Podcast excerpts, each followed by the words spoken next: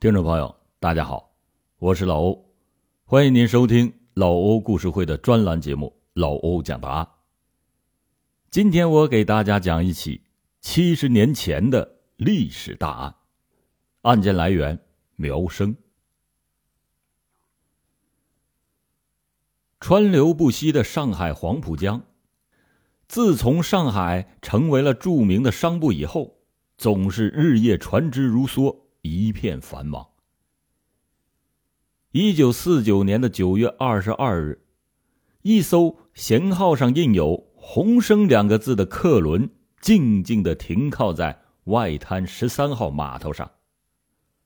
晚上六点，扩声器里传出了播音员的声音：“有前往崇明岛的旅客，请到三号门检票上船。今天开往崇明岛的是。”红升轮，三号检票口开始检票，乘客们手提着大小不同的行李，急急忙忙的涌进了栈桥。就在这时候，有大约二十个眼中透露着异样目光的人，混杂在熙熙攘攘的乘客中间，向船梯移动。从着装上来看，这些人像是一些做生意的商人。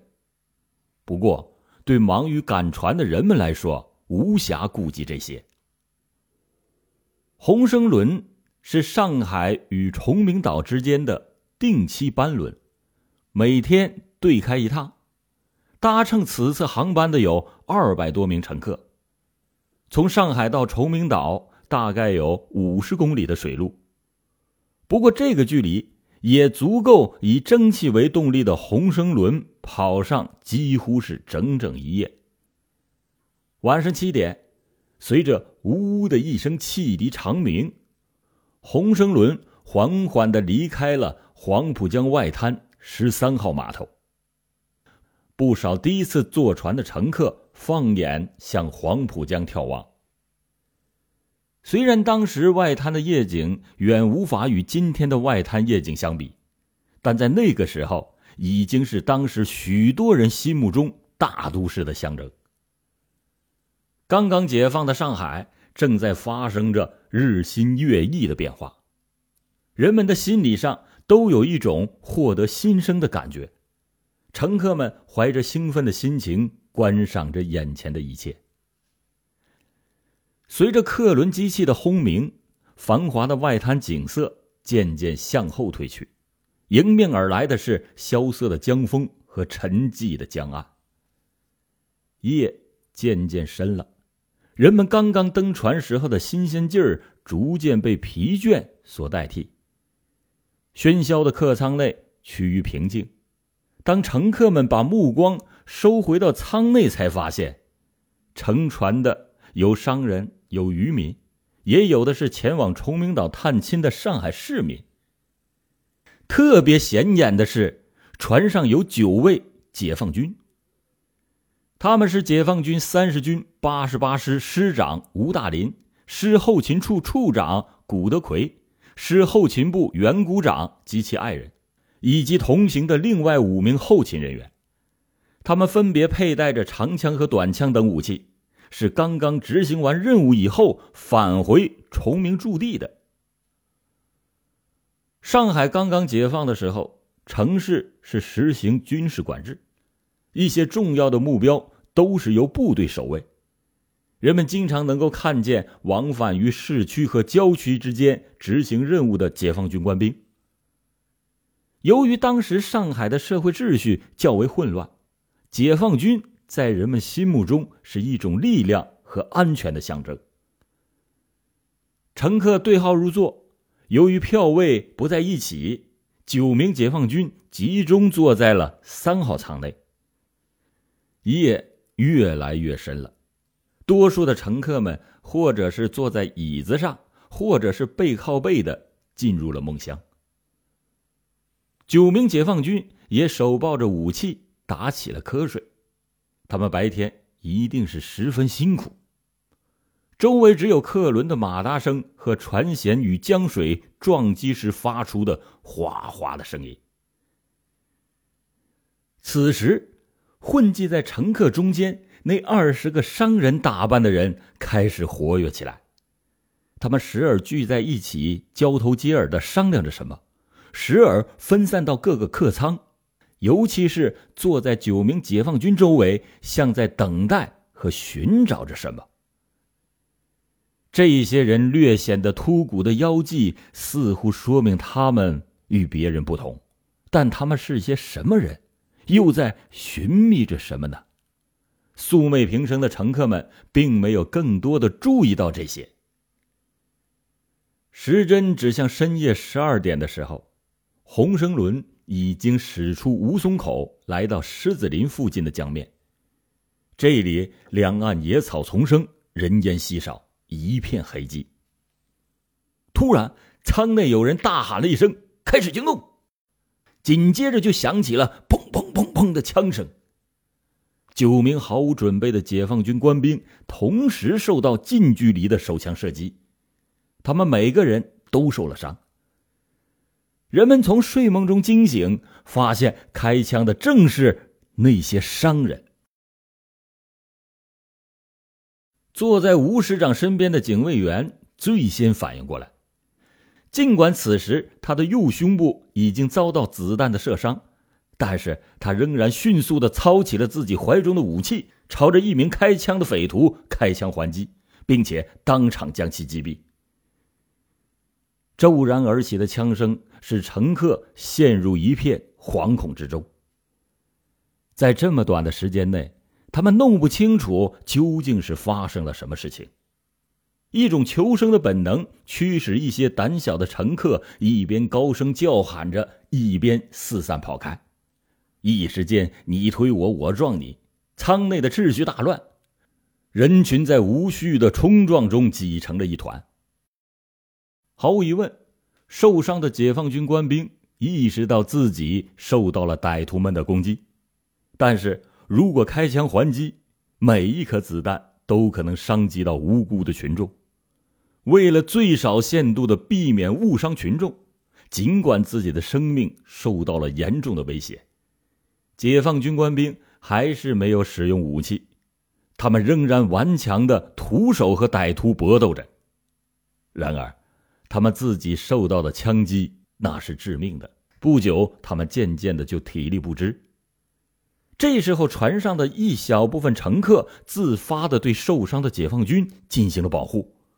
趁着混乱之时，一些乘客把两名解放军的军官，也就是当时的吴师长和袁股长，掩护着进了后舱里，并且迅速的为他们换上了便衣，在船员的协助下，并且把他藏进了轮船的工具柜中。甲板上的七名解放军官兵，终因是寡不敌众，被二十多名凶相毕露的歹徒一一的捆绑起来。这时。人们看到一个剃着光头的歹徒淫笑着走到甲板上，后来人们知道此人名叫黄志英，是国民党军统的特务。这伙行凶的歹徒是一个以黄志英为首的名叫长江纵队，又称作通海纵队的反动地下匪特组织。原来这伙匪特预谋策划，在当夜抢劫江轮。准备用洗劫的财物从事反革命的地下游击活动，企图对新生的人民政府进行捣乱破坏。当晚，他们登船后发现船上有解放军官兵，认为这是对他们行动的一个最大的威胁。于是，黄志英和徐锡昌、朱国范等几个匪首暗地里就商定，先除掉解放军官兵，然后再进行抢劫。深夜听黄志英的口令，同时行动，于是便发生了老欧之前讲述的那一幕。此时已经有四名解放军战士失血过多，生命垂危。看到这种情况，一个匪徒凑到黄志庸身边说：“报告黄爷，这四个人伤势很重，恐怕不行了。”黄志英听完之后，从喉咙里撇出了一句话：“解放军攻占了大上海，把我的地盘都夺走了。今天老子要出口恶气，把这四个人丢到江里喂鱼去。”是黄爷。几个面带杀气的匪徒走上甲板，他们两个人一组，抬着重伤的解放军战士走到了船舷旁，扑通扑通，随着四声重物坠落水面的响声，四名生命垂危、手被反绑的解放军战士被歹徒们丧心病狂的一一从甲板上投进了波涛汹涌的江水之中。另外三名身负重伤的解放军战士也被他们五花大绑绑起来，关进了船舱，由一个匪徒看守。七位解放军战士所携带的一支步枪、六支手枪和三百发子弹均被这伙匪特抢去。眼前发生的这一切是突然的，也是残酷的。面对着杀气腾腾、荷枪实弹的匪徒们。乘客所能做的就是把脸转向另一侧。然而，乘客们很快意识到，没有了解放军的保护，他们的安全已经失去了保障。这帮匪徒是不会轻易放过他们的。果然，这种预感很快应验了。在残害了四名解放军官兵以后，黄志英转过身来。对挤在甲板一隅的乘客大声的喊道：“都他妈给我听着！我黄爷眼下手头正紧，今天想跟你们借点钱花花。你们有钱的交钱，没钱的交物。谁敢反抗，刚才那几位共军就是他的下场。”在匪徒的淫威之下，全船二百多名乘客被驱赶到甲板上，排成了一排。匪徒们就像过筛子一样，把全体的乘客的财物洗劫一空。他们一共劫得当时的人民币五百余万元，棉布二十余匹，面粉、大米十余袋，石油、火油八桶，手表八只，金戒指六只，以及其他的物品若干。得手以后，这伙歹徒又用枪逼迫着船长，把船靠上了一条。同向行驶的帆船，把另外三名受伤的解放军战士转移到帆船上，很快的隐遁在茫茫的夜色之中。被黄志英一伙所劫持的是一艘山东的运货帆船。船老大在歹徒们的威逼之下，把船驶向了匪特们要去的南通方向。黎明时分。货船驶进南通川港区树基红港附近，匪首黄志英对这一带比较熟悉，他曾经在这里生活过七八年，并且和这一地区的国民党残余势力和一些社会的渣子有着深厚的渊源。他们这次参加行动的队员中就有九人也是南通当地人。他们准备利用人地两熟的有利条件，以这次抢劫的财物为基础，在这一带建立地下武装，进行旨在与新生的民主政权相对抗的地下游击活动。天色蒙蒙亮，二十名匪特在黄志英率领下上岸，三名负伤的解放军官兵，这其中也包括袁股长的妻子，也被带上了岸。离开船的时候。黄志英没有忘了对船老大进行了一番恐吓。他说：“如果你还想在江上开船的话，对今天的这一切，你就装作什么都没看到。你要是得罪了我黄爷，你肯定是活不长了。”黄志英本打算把三名解放军战士当做人质，但是发现负伤的解放军战士已经都是奄奄一息，带着行动很不方便。于是就下了命令，处理掉这三个人。随着一声呼应，六名匪特把解放军战士拖到了江边，用绳子勒昏以后抛入到江中。后来，只有袁股长的妻子一人苏醒以后游到岸边逃此一劫。另外两名年轻的解放军战士也被这帮凶残的匪徒夺去了生命。作案以后，这伙匪特隐匿了几天，在九月二十五日与潜伏在当地的国民党特务取得了联系。他们密谋在当地建立反对人民政府的地下武装，自立番号为长江纵队。由于其成员一部分来自上海，又有一部分来自南通，故又取名通海纵队，有两地结合并通台湾之意。由黄志英任司令，徐锡昌为副司令，朱国范、江山为大队长。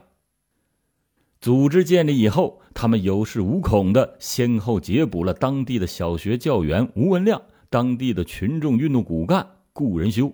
还有复员军人顾其春以及农村积极分子张荣根四个人。朱国范、朱慧峰两名长江纵队的骨干分子对抓来的四个人进行了严刑拷打，要他们交代所谓通共串共的罪行，直到把他们打得昏死过去。看到从他们身上也榨不出什么油来，在黄志军的授意之下，当天晚上。由徐锡昌等六名匪特下手，把吴文亮、顾仁修、顾其春和张根荣四个人活活给勒死，并且抛尸于江边。接着，黄志英等土匪四处的散布狂言，说：“谁为共产党做事这就是他们的下场。”匪徒们还到处的散发着反动的传单，说第三次世界大战就要爆发了，蒋介石不久就要回来了。要准备迎接国民党的反攻大陆等等的无稽之谈。一时间，长江纵队的反动气焰嚣张甚上，使得当地的许多居民大白天都不敢出门。长江纵队所到之处，就像恐怖的阴云笼罩着天空。